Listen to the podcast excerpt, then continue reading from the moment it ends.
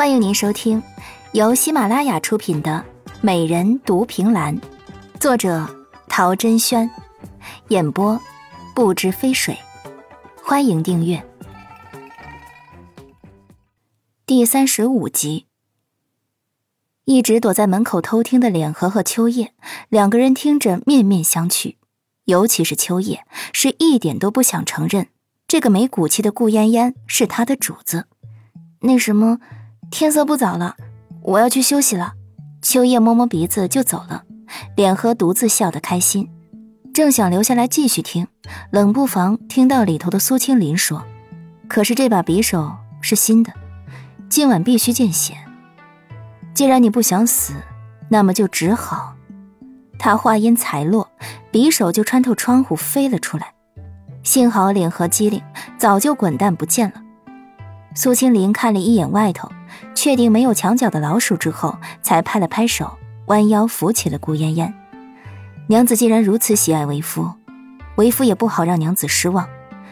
只是刚才的事，顾嫣嫣顺着他的手起身，本想反悔一下子，可甫一抬头就看到他阴森的笑颜，心里头没来由的哆嗦一下，到嘴的话就又那么没骨气的换了一波：“呃，都是过去的事了，不计较。”也不提了。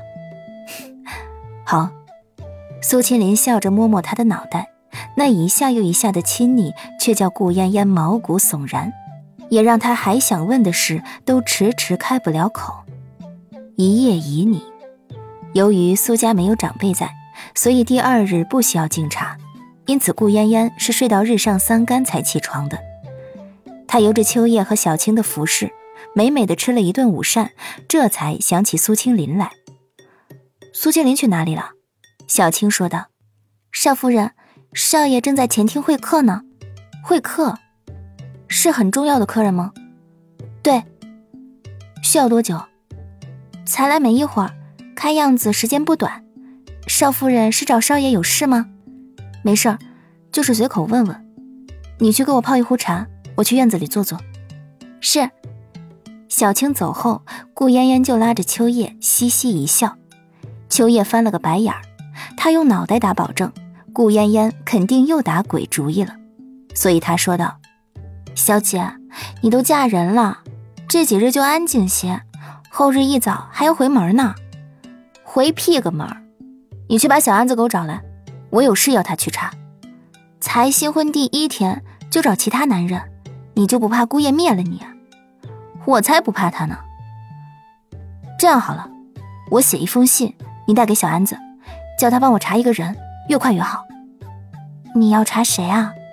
顾嫣嫣没有回答，而是趁着小青泡茶的空隙写了一封信，催促着秋叶去交给白君安，然后就安分守己的做着苏夫人。一直到七日后，白君安才慢悠悠的给了回复。顾妍妍看着信上洋洋洒洒的内容，脸色很是不好。所以三傻子并没有骗我，这是真的。可是他，他一点都不像啊！他一个人坐在房间里自言自语，头也不回的说道：“秋叶，你说苏青林那种人有那么大的来头吗？他不就是一个长得比较帅一些、有钱一些、会招蜂引蝶一些的人吗？”怎么可能会是皇上的亲弟弟呢？这种事也太扯了吧！就他那德行，怎么可能是皇亲国戚？他分明就是一个只会骗人的混蛋而已嘛！你说对不对？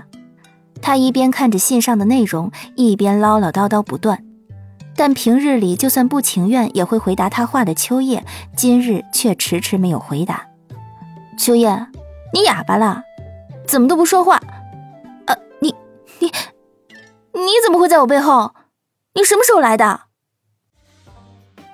本集也播讲完毕，亲爱的听众朋友，请您订阅关注，下集更精彩。